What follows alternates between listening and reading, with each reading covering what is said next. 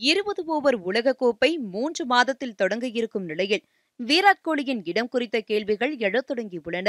இரண்டு வருடங்களாக சதமடிக்காமல் சுமாரான ஆட்டத்தை வெளிப்படுத்தி வரும் விராட் கோலிக்கு இது சோதனை காலமாகவே பார்க்கப்படுகிறது. எழுபத்தி ஏழு இன்னிங்ஸுகளாக சதமடிக்கவில்லை. டெஸ்ட் சராசரி ஐம்பதுக்கு கீழாக சென்றுள்ளது. இருபது ஓவர் போட்டிகளிலும் அணிக்கு பெரிய பங்களிப்பை கொடுக்கவில்லை. இவை அனைத்தும் கோலியை மோசமான சூழலில் வந்து நிறுத்தியுள்ளது. குறிப்பாக இருபது ஓவர் உலகக்கோப்பையில் கோலியின் இடத்திற்கு தீபகூடாவை பரிசீலனை செய்யும் அளவிற்கு வந்துள்ளது. இந்தியாவின் நட்சத்திர ஆட்டக்காரராக ரன் மிஷின் என்று புகழப்பட்ட கோலியை இருபது ஓவர் அணியில் இருந்து நீக்கும் பெரிய முடிவை அணி நிர்வாகம் எடுக்குமா என்ற கேள்வி எழுந்துள்ளது.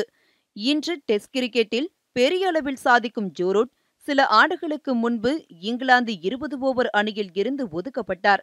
நட்சத்திர வீரர்களை ஆராதிக்கும் இந்தியா போன்ற நாடுகளில் இது போன்ற முடிவு எடுக்க முடியுமா என்பது வல்லுநர்களின் கேள்வியாக உள்ளது.